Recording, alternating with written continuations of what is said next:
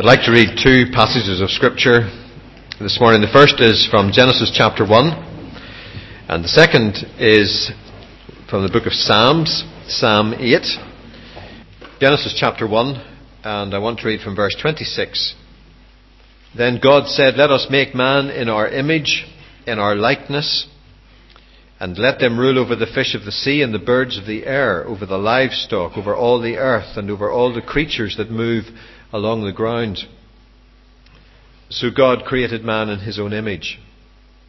In the image of God, he created him. Male and female, he created them. God blessed them and said to them, Be fruitful and increase in number, fill the earth and subdue it. Rule over the fish of the sea and the birds of the air and everything, every living creature that moves on the ground. Then God said, I give you every seed bearing plant on the face of the whole earth, and every tree that has fruit with seed in it. They will be yours for food. And to all the beasts of the earth, and all the birds of the air, and all the creatures that move on the ground, everything that has the breath of life in it, I give every green plant for food. And it was so. God saw all he had made, and it was very good. And there was evening, and there was morning the sixth day. Thus the heavens and the earth were completed in all their vast array. By the seventh day, God had finished the work he had been doing. So on the seventh day, he rested from all his work. And God blessed the seventh day and made it holy because on it he rested from all the work of creating that he had done. This is the account of the heavens and the earth when they were created. The second reading is from Psalm 8. O Lord, our Lord, how majestic is your name in all the earth. You have set your glory above the heavens. From the lips of children and infants you have ordained praise because of your enemies to silence the foe and the avenger. When I consider your heavens, the work of your fingers, the moon and the stars which you have set in place, what is man that you are mindful of him? The Son of Man that you care for him? You made him a little lower than the heavenly beings and crowned him with glory and honour. You made him ruler over the works of your hands. You put everything under his feet, all flocks and herds and all the beasts of the field, the birds of the air, the fish of the sea, all that swim in the paths of the sea. O Lord, our Lord, how majestic is your name in all the earth. Last week, we just embarked on a new series that we're going to look at on Sunday mornings for some time. And the, the theme and title of it is quite simply Being Human. We want to think for a little while about some of the aspects of what it means to be human uh, in God's world, in the world that He has created, and to think about some of the joys and difficulties that we experience as human beings. And so, by way of introduction, we're just thinking about some of the basic elements of what it means to be human as we discover this in Scripture. Last week, we were thinking about two things in particular. We were thinking about what we were made from and what we are made in. We are made from the dirt, as it were because God gathers together the dust of the ground and He forms a human being and then breathes life into that human being. And it's no disrespect to you if I say to you, you're from the dirt. God thought it was a good idea. It was part and parcel of how He was making things, and He was pleased with what He made, which is very clear in Genesis chapter 1. Being human is not a mistake. Having a body is not shameful. It's the way God has made us. It's God's intention and God's design. What we do as humans may be shameful. Being human, having bodies, is not a problem. It's not a mistake. It's not something which we want to break free from. It's part and parcel of how God ordained things. Yes, the things we do with our bodies are shameful, but we know because of Christ and His gospel that things are not over. Things can be reworked, things can be redeemed, and the image of God can be seen again in us. The second thing about being made from the dirt that we thought about, which we're going to develop later, is this idea of the need for respect for God's creation and for each other. We share a great deal in common. You may remember the story uh, from Eugene Peterson's book, Christ Plays in 10,000 Places, that we talked about, hence the flowers. And if you weren't here last week, I'll not go into it. You can just have a look at the nice flowers. Second thing we thought about was what it means to be made in the image of God. It becomes very clear in Genesis chapter 1 that that's God's intention. Images for the Jewish community and the Jewish people were a big no no. Even images on coins, like uh, the Roman coins in Jesus' day, was a bit of an affront. But not just because God couldn't and shouldn't be represented in wood and stone, which led to idolatry, but also because of what we read in Scripture. The Scripture is very clear that we are made in the image of God. That is something we need to reflect on, something that we need to think about. And being made in the image of God means we share characteristics with God, or God has devolved to us characteristics which He chooses for us to have. Things like being creative, things like being able to manage and manage the world that He has made. And God has done this that we might glorify Him and enjoy Him. That's what it means to be made in the image of God. It speaks, too, of our value and worth. Not given to us by virtue of our intellectual or physical capacity, not given to us by virtue of our race or our colour, but by virtue of being made in the image of God. It speaks to us about how our abilities and our gifts reflect the Creator and should be employed and used to His glory, whether they are the gifts of music or other artistic gifts or the gifts of administration or whatever it may be that God gives to us. It speaks of our purpose, though lost, to be managers and a means of praise to God. And it speaks to us about our attitude as Christians and our behaviour as Christians when we think about being human and being made in the image of God. And we considered, for example, what James says in James chapter 3 and verse 9 when he talks about use of our tongues and slandering people. And he says it shouldn't happen. We should not, with the same tongue, praise God and slander our uh, other people who are made in the image of God. This morning, briefly, I want us to think about what we were made for and what we have made of it. What we were made for was relationship and glory. Richard Dawkins, in one of his books, talks about the, uh, res- the response of many people, particularly Christians, which he considers to be a rather pathetic response to tragedies that happen in life. He highlights one particular tragedy of a, a bus accident in which quite a number of children were killed.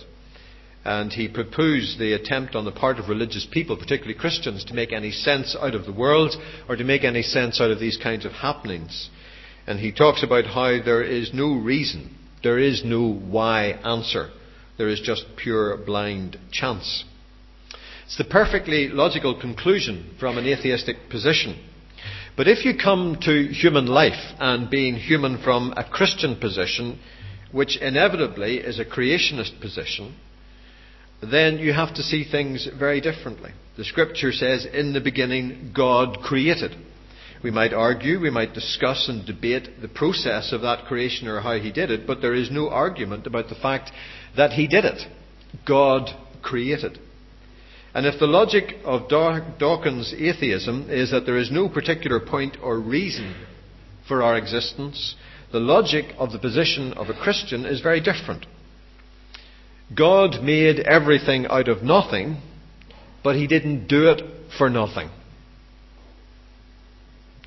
There is nothing that exists for no reason at all. Being human means we were made for a reason. We were made for relationship and glory. The first clues of this come in the passage that we read just a little earlier in Genesis chapter 1 and verse 26, where God speaks about, let us make man in our image. However, you understand the plural reference there, it clearly indicates a sense of relationship. Some people would argue that it's a reference to the heavenly court. God is saying to the heavenly court, let us make man in our image. It seems much more likely that it's a reference to the nature of God himself, who throughout the pages of Scripture as Revelation unfolds becomes apparent as Father, Word and Spirit, or Father, Son and Spirit. And clearly the Bible teaches about the nature of relationship that exists within God Himself. You can think of passages like John chapter 1, which speaks about how in the beginning was the Word, and the Word was with God, and the Word was God. You can think of John 14 and how Jesus speaks about being one with the Father. His prayer in John 17. All of this indicates for us the sense of relationship that exists within God. And being made in the image of God says something about being made for relationship. And Genesis makes it very clear that we were made for relationship with God. Genesis chapter 1 in the passage that we read, in His image. We were made for relationship as male and female. That becomes very clear in Genesis chapter 2 as you read the detailed account of how God considers the making of man and woman, one for the other. Genesis 3 makes it very clear that the nature of the relationship is to be man, woman, and God. Genesis 4 makes it clear that that relationship extends into offspring. Genesis 5 and 6 make it clear that that relationship extends into community and all the difficulties that might be associated with it. We were made for relationship. Primarily, our relationship with God, but for relationships with each other as human beings. That's part of what it means to be made in the image of God. Michelangelo's famous painting, The Creation of Adam, adorns the roof of the Sistine Chapel. It's a very interesting picture. You may be able to see some elements of it here behind me. He has Adam on the left of the picture, this human being which is beautifully formed, but there's something lifeless, there's something not quite right. And you can see from the little abstract in the middle this idea of the two hands, and he's representing God on the right hand side coming towards Adam, whom he has made. And one is full of purpose and direction, the other seems to be almost lifeless. And it seems to be because there is yet to come for Adam all that God has intended for him. And in this image that comes behind, very interesting. If you want to get into that, get onto the web and read all the stuff. Is it a human brain that's depicted there? Is it whatever? But certainly what is depicted is this idea of others. Some people think Michelangelo was speaking about Eve and other people. And the whole idea is that Adam is nothing without God's endowment of power and life. That Adam is nothing without the relationships that God is going to bring him into. It's an attempt by an artist to portray many of these things. We were made for relationship. And as Christians, relationships have to be important to us. I think that's one of the reason, reasons why religion is such a critical aspect of humanity. Atheism arises every now and then as a reaction, but it has never successfully supplanted religion. Because religion and religious quest, whatever form it takes, is a quest to, to, to, engage in and to rediscover or to know some kind of relationship with some kind of God. Because there is just something about us as human beings that recognizes that that is how and why we were made. The relationship may be one of fear or mutuality or respect, depending on the particular religion. But there is in humanity an awareness, a sense of need for relationship. And the Bible makes it clear why. The Bible says it's because we were created in the image of God. And God, in His very nature, understands, experiences, is relational. And that's why it's so important for us as well. But we're not only made for relationship, we are also made for glory, which is why I read the words of that psalm, that wonderful psalm, Psalm 8. A psalm which is written in praise of God what is man that you are mindful of him? Standing back and thinking of the mercy and the compassion and the greatness of God. But a psalm that reflects on all that we just read earlier in Genesis chapter 1 and the way in which God had made him ruler over the work of your hands. You put everything under his feet, all flocks and herds, the beasts of the field, the birds of the air, the fish of the sea, all that swims in the paths of the sea. What is man that you are mindful of him? Or the Son of Man that you care for him? God in His greatness, God in His glory, God in His fearlessness created us not just for relationship, but also to share in His glory. Now, this theme you'll find taken up in the New Testament. You'll find it taken up particularly in relation to Jesus. When you go to Hebrews chapter 2, when you go to 1 Corinthians chapter 15, you'll find that Paul and the writer of the Hebrews take Psalm 8 and they use it in a very specific way to think about how Jesus, as the Son of Man, in a very full and real sense, is the one to whom all of this applies with such glory. But that's why we were made. We were made to be crowned with glory and honour. Because we were made beautifully. We were made wonderfully. We were made perfectly. We were the pinnacle of God's creation. We were the high point of all He had been doing in creation. And when He had finished making man and woman, He stepped back and saw that everything that He had made was good. There is a film called The Thin Red Line. Many of you, I suspect, would hate it. I happen to like it. It's a three hour war film. But one of the lines that recurs in that film is this line as one of these soldiers brutalized by his own act, actions and, and the war and, and, and the destruction around it is asking the question, where has all the glory gone? Which is the question that we're left with because being human, we were not only made for relationship and glory, but being human, we have made a mess. And that's the reality. The story unfolds in Genesis chapter 3. The nature of the relationship between God and mankind is called into question. You will not surely die, the serpent says to the woman, for God knows that when you eat of it, your eyes will be opened, and you will be like God, knowing good and evil. Seeds of doubt about the nature, the integrity of the relationship between God and man and woman is called into question. God's motives are not honourable. He is not to be trusted. The relationship between man and woman and God becomes disrupted. In verses 8 to 10, the man and his wife heard the sound of God he was walking in the garden in the cool of the day, and they hid. No longer is there openness, no longer is there frankness, no longer is there soundness in the relationship between us as humans and God. The relationship between us as human beings becomes fractured, and the blame game starts. The woman gave me, and I ate. Within a short time, that becomes murder and violence and destructive, and human relationships are poisoned. And as you read through those early chapters of Genesis, you see that at the core of what we refer to as sin is this rebelliousness which breaks and destroys relationships, refuses to accept the integrity of God and the way in which He relates to us, and chooses to relate on our own terms terms of rebellion and rejection of Him and His laws. And that as a consequence, our human relationships are constantly strained and constantly under pressure and fractious and broken. Broken relationships are the hallmark of our human existence. They come at every level. They come at the family level. They come at the personal level. They come at the national level. They come at the community level.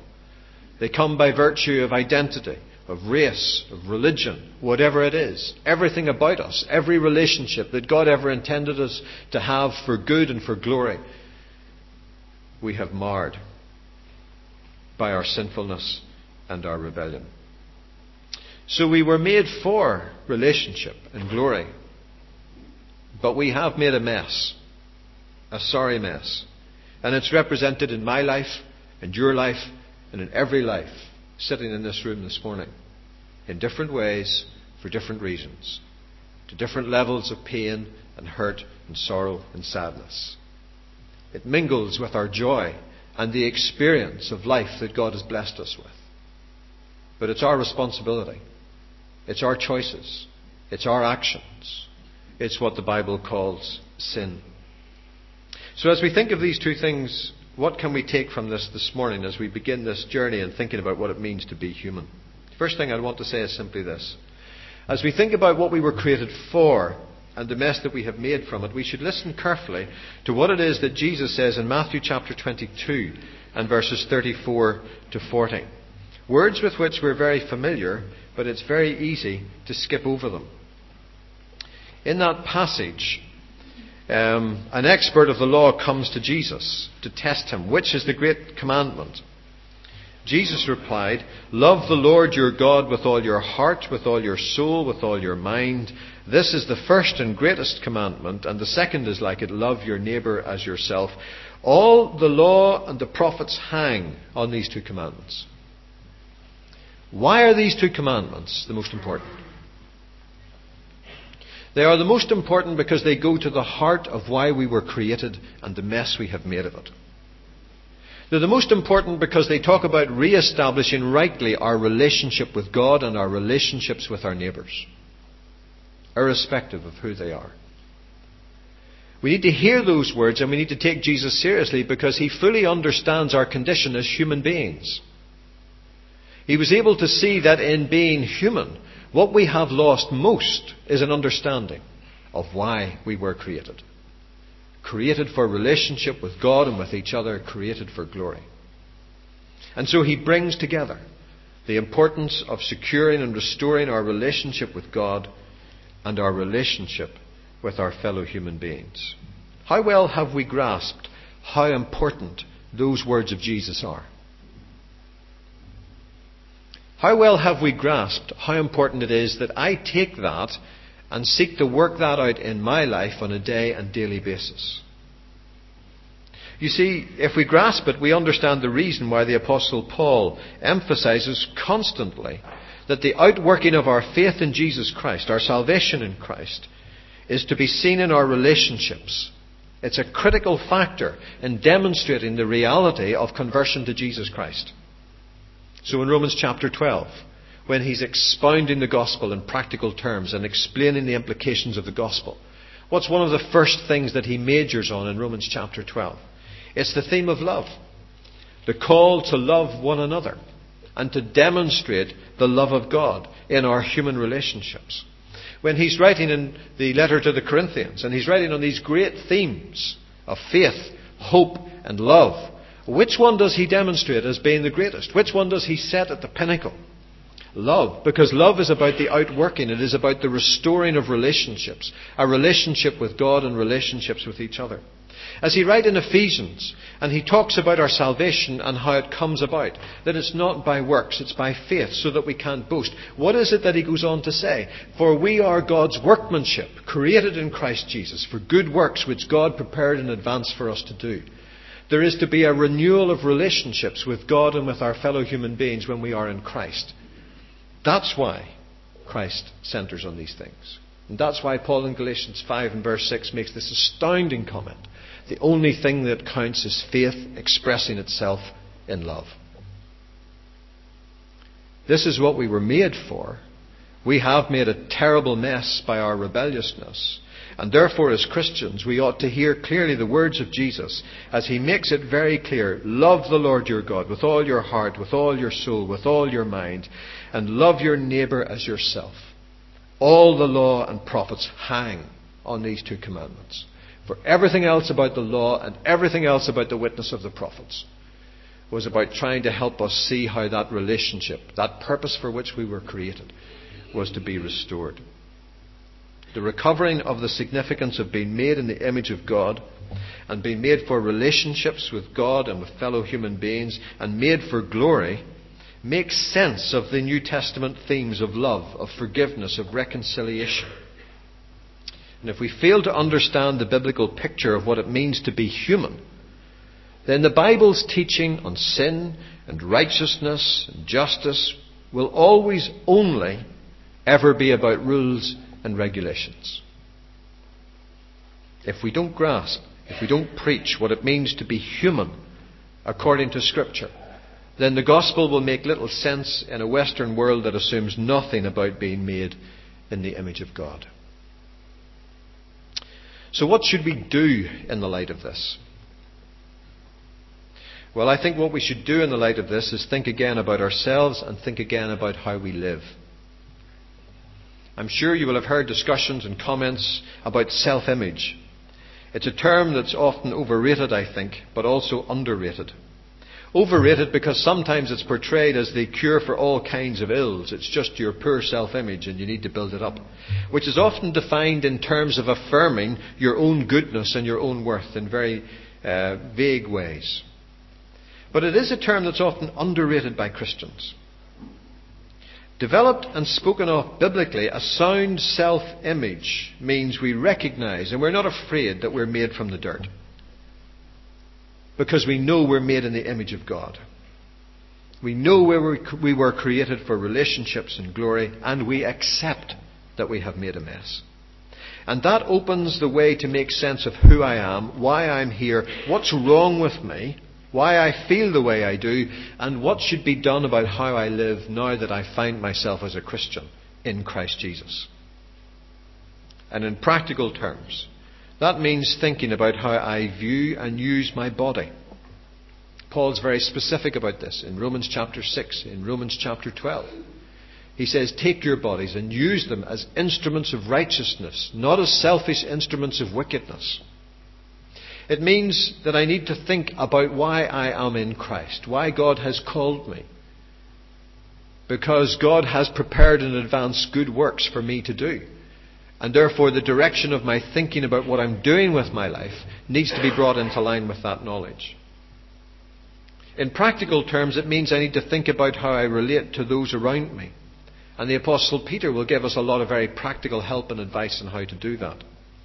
It means thinking about consciously trying to imitate God. As I think, for example, of what John says in 1 John chapter 4 about God as love and how those who are in God should love as God has loved. So, in thinking about what it means to be human, it raises issues for us of what we should take from this in terms of our understanding of the significance of what it is that Jesus says in Matthew chapter 22 and why it's so critically important. And it also raises issues for us about what we should do in the light of it. How we should think about the use of our bodies and the nature of our relationships and how we maintain them. Because we were made from the dirt. We were made in the image of God. What striking contrast. We were made for relationship and glory, and yes, we have made a mess because of our rebellion, but in Christ Jesus, that image is being renewed restored. And those relationships need to be worked at and given the priority that they ought to have. And that glory will begin to be seen again because of Christ. We're going to sing together a hymn which is a kind of prayer. Dear Lord and Father of mankind, forgive our foolish ways, reclothe us in our rightful mind, and purer lives thy service find in deeper reverence, praise. Let's stand and sing this together.